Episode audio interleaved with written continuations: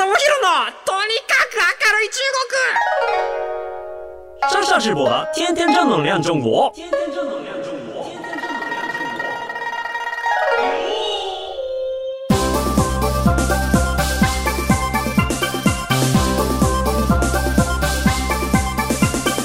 生紙面日面大家好我是上上直播。皆さんこんにちは。中国ビリビリナンバーワン日本人インフルエンサーコンテンツプロデューサーの山下智博です。日本放送ポッドキャストステーション山下智博のとにかく明るい中国。この番組は中国で結構有名な私があなたの知らない中国の面白トピックやそんなにどやれない豆知識を紹介していき日本と中国の架け橋ならぬローション的な役割を果たしていきます。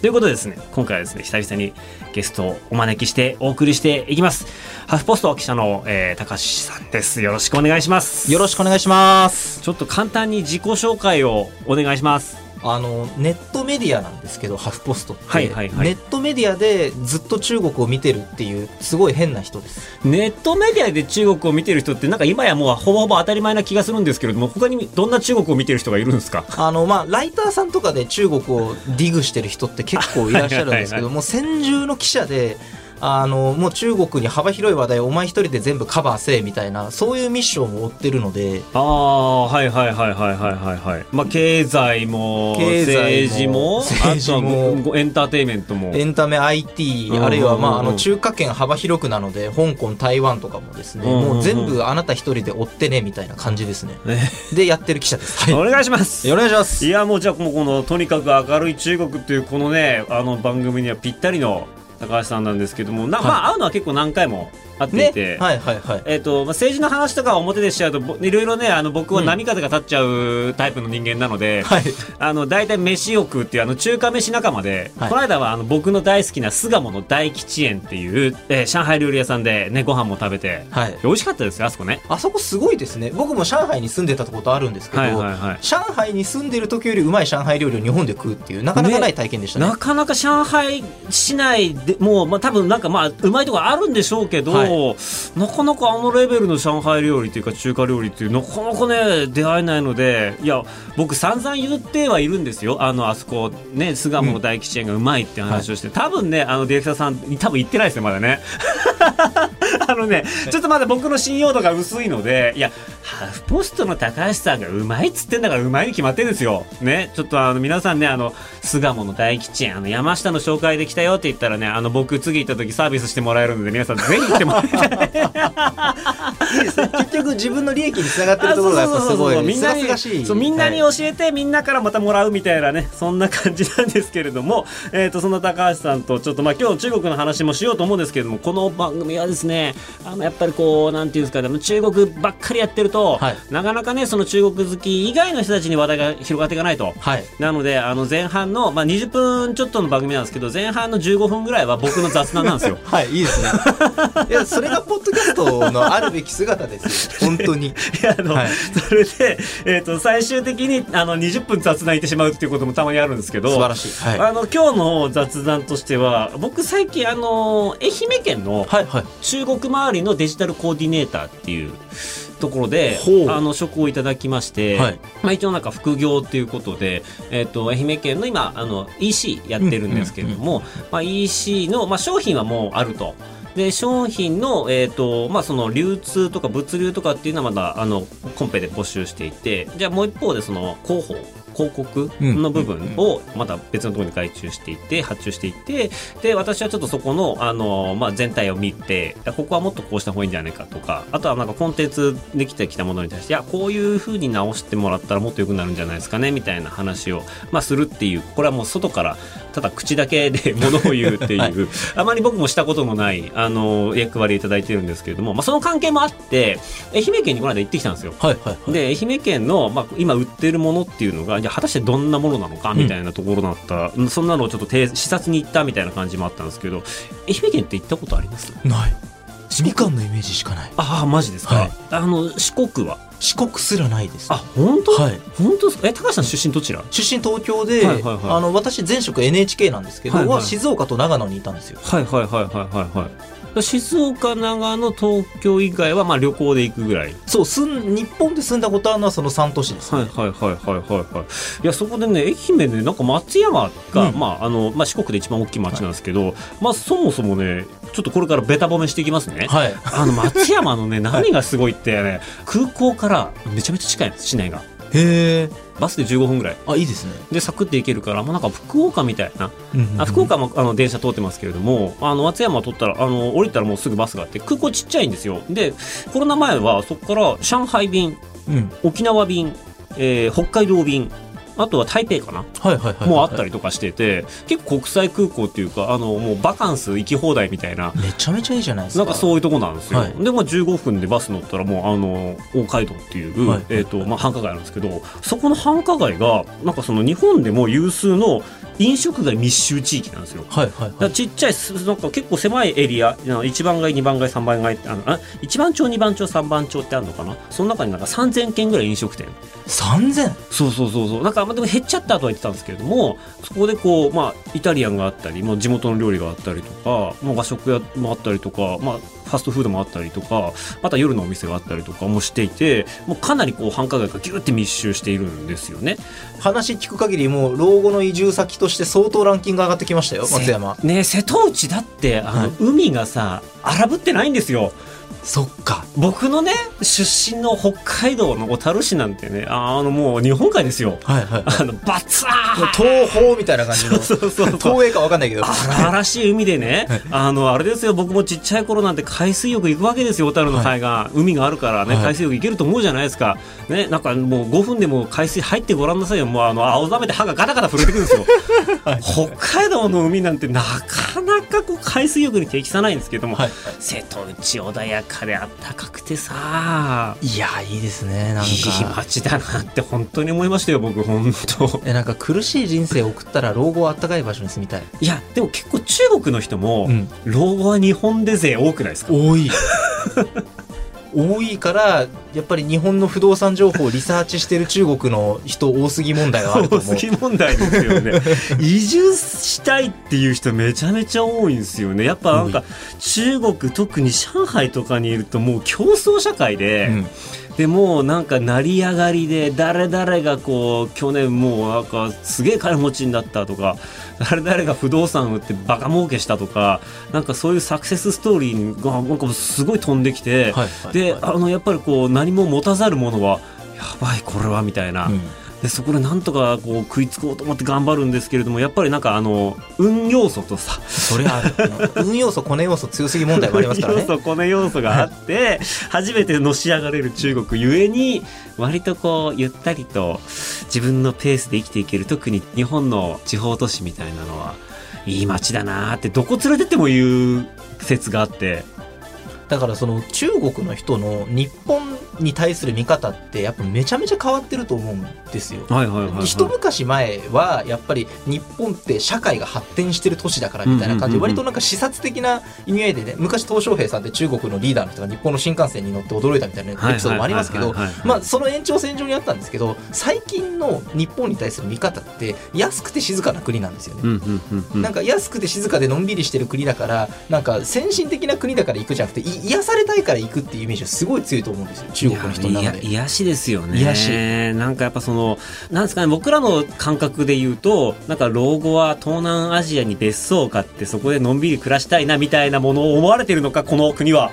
思われてると思いますよ。えー、ちょっと待って、日本でも結構生活厳しいよ。厳しい厳しい厳しい。のになんでそんなこと言うの？えマジで？そんなにすごいの？やばいなちょっとこう。そうか。いやいやいや。もう軽くねあのショックを受けてはいるんですけども逆に言うとそこがビジネスチャンスにもなり得るなっていう、うん。ところはあると思うんですよね。だからこうそういう人たちを受け入れて迎え入れて、まあ、消費してもらう。なんならもうあの日本の沼にはまっていただくみたいなところで言うと、まあ、松山を起点にじゃあ四国ってあのいろんなところに行けたりとかするんですけれども今回行ったのがですねちょっと今治に行ってしまなみ海道に行ったっていうのもあるのとあと南の方はいはいはい。宇和島っていう。宇和島ね？はい。わかります？宇和島。ピンクます、あの高校野球ファンだから、宇和島東ってめちゃめちゃこう野球強いじゃないはいはいはいはいはいはいはいはい、で野球ファンにとって宇和島イコール野球なんですよ。なるほどね僕はあの大竹新郎さんっていうあの現代美術のアーティストさんが宇和島出身で宇和島のイメージそんな感じなんですけれども愛媛の人に言わしてみれば「のんのんのんのんのん」と。はい「高校野球もいいよ」うん「大竹新郎さんも素晴らしいよ」だけどな宇和島は真珠。真珠？真珠なんですって。知らなかった。であの愛媛の、まあ、今もうあの真珠の養殖がやっぱほぼほぼ日本一日本一だったか日本2位だったかちょっと忘れましたけどほぼほぼ日本一という言葉を使いましょう。ね。ほぼほぼ日本一なんですはい。そう。で愛媛のし養殖の方式っていうのがもう今あのグローバルスタンダードらしいです。だから愛媛がそれまで天然の真珠だったらしいです。うん天然の真珠って要はそのたまたまこう遺伝子のイレギュラーで貝の中にキラキラ光る宝石が入っているっていうレベルでもうほぼなんか砂みたいな砂っていうか砂利みたいな感じのあのものが天然の真珠って言われてたらしいんですけれども真珠の養殖の、えー、と技術が発達したおかげであの丸々の真珠ができるようになったらしいんです。でこの作り方をレクチャーっていうか教えてくれる紹介してくれる土井真珠さんっていうところがあってで、まあ、そこ真珠の販売もしているんですよね。でそこにちょっと見学に行かせてもらってで真珠の養殖どうやるか皆さん知ってます？いや知らないっすよね。なんかアコヤ貝に何かぶち込むんですか？あ、そうそうそう。そう、アコヤ貝っていうことすら僕も知らなかったんですけど、あの、生きしな僕、県庁の人に、あれ？なんか、真珠ってホタテとかに入ってるんでしたっけ？とか言われて、山下さん、アコヤ貝ですって言われて、それあの、土井さんの前で言わないでください、みたいな。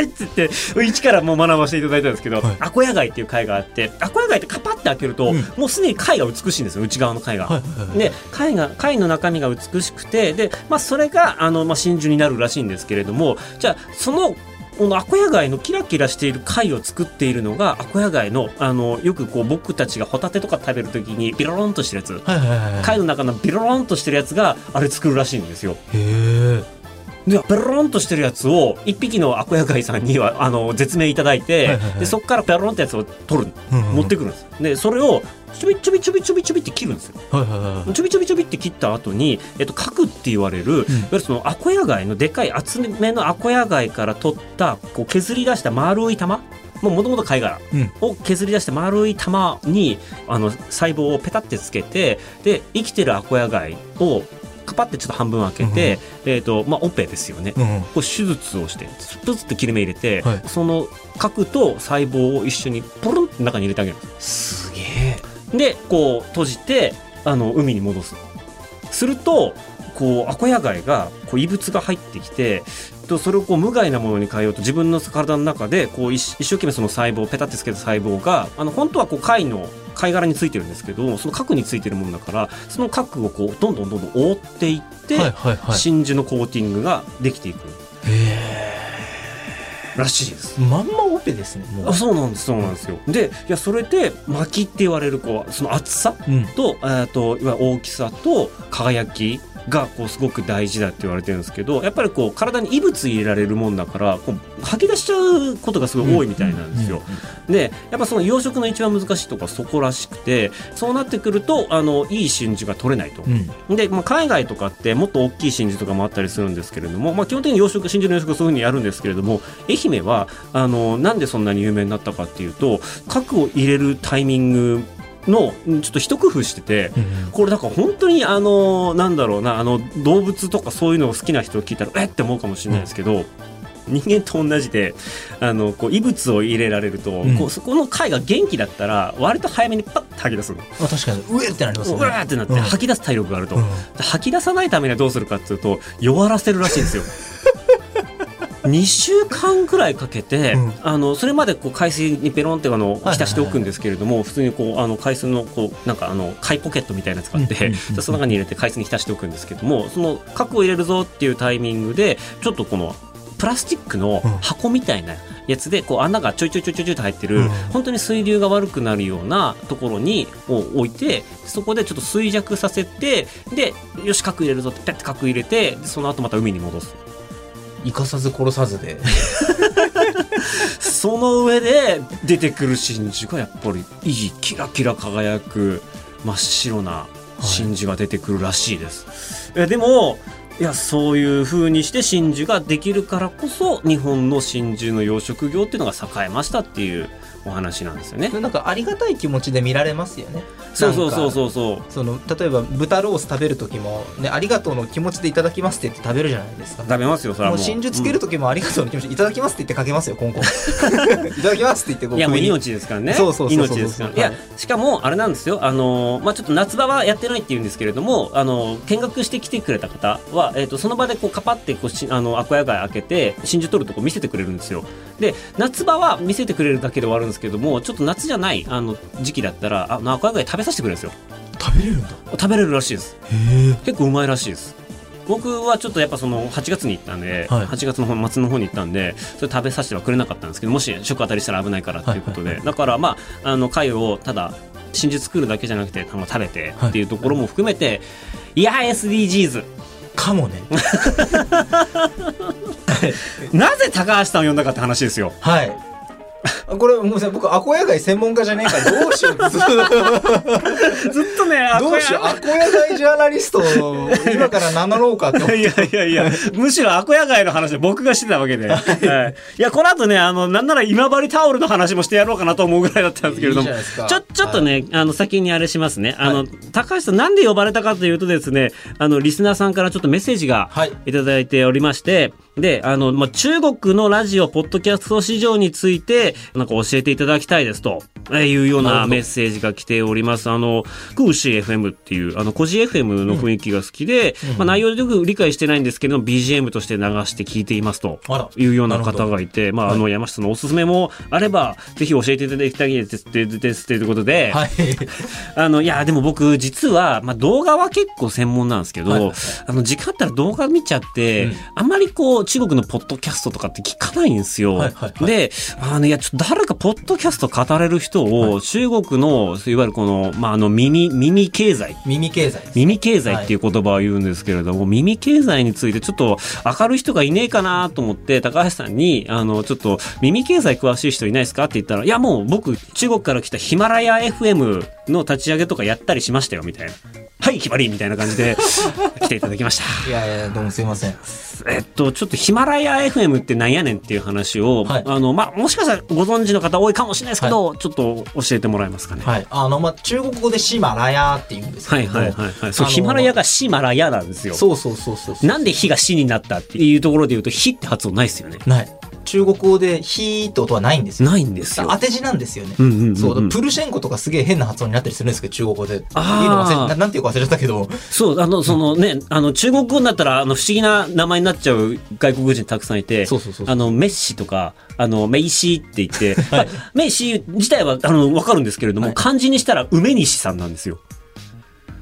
梅西って、あの、あの顔で梅西って名前が書いてあるの。お前、どこの日本人だよって思うんですけれども、梅西になったり。そのしシマラヤ、はい。シマラヤ。はい、はい。で中国って、まあ、あのポッドキャストっていうか、まあ、音声アプリって、まあ、うん。もちろん数あって競争してるわけですけど、今うん。はいはい。一応業界地図の中で、はいはいはい。ナンバーワンなのがヒマラヤなんですよ。中国でナンバーワンの？そうそう、もうユーザー数も多いし、あの、アクティブユーザー、まあ、いつも使ってるユーザーとか、うんうんうんうん。どれぐらい聞いてくれてるか、滞在時間的なものもデータ見ると、やっぱりナンバーワンなんですね。で、そのヒマラヤが満を持して日本にやってきました。はい、やってきました。やってきて撤退しましたっていうのがまあ現状ですけど まあその時にヒマラヤがこう作りたい会社が作るコンテンツの一パーソナリティとしてずっと横で見てきたんですよ私。なるほど、なるほど。そうそうなのでまああの中国ポッドキャストについては一加減あるぞっていうことを今頑張って言ってます。ああ、なるほどね。はいいや、だからちょっとそこですごい興味深いのは、はいえっ、と、ヒマラヤっていうもう中国のいわゆるこうね、あのボスがうんうんうんね、いわゆるこうやってきて、はい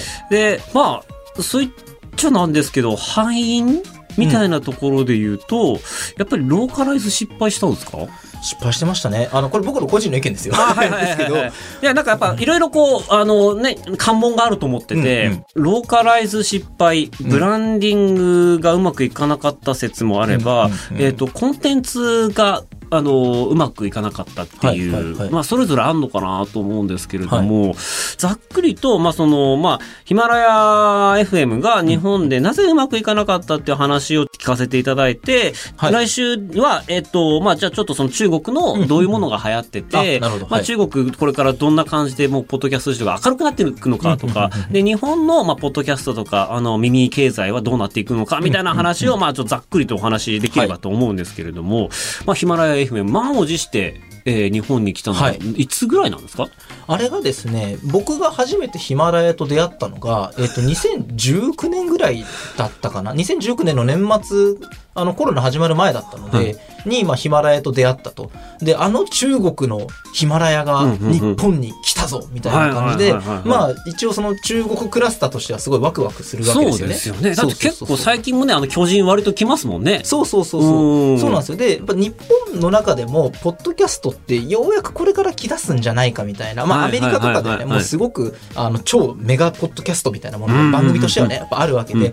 日本って、まあ、ラジオは、あの、根強いファンがいるけど、ポッドキャストまだまだだよなっていう時にうんうん、これが日本でもポッドキャストが市場として注目されてますはいはいはい。そこにヒマラヤがやってきたっていうことで、まあはいはいはいはいまあ、ダブルビッグニュースなわけいや、ですよ。もうね、そう、旗から見たらもう価値格なんじゃねえかみたいな。ねえ、うん成功のノウハウを持ってるわけだから、うん中国の。そうですよ、そうですよ。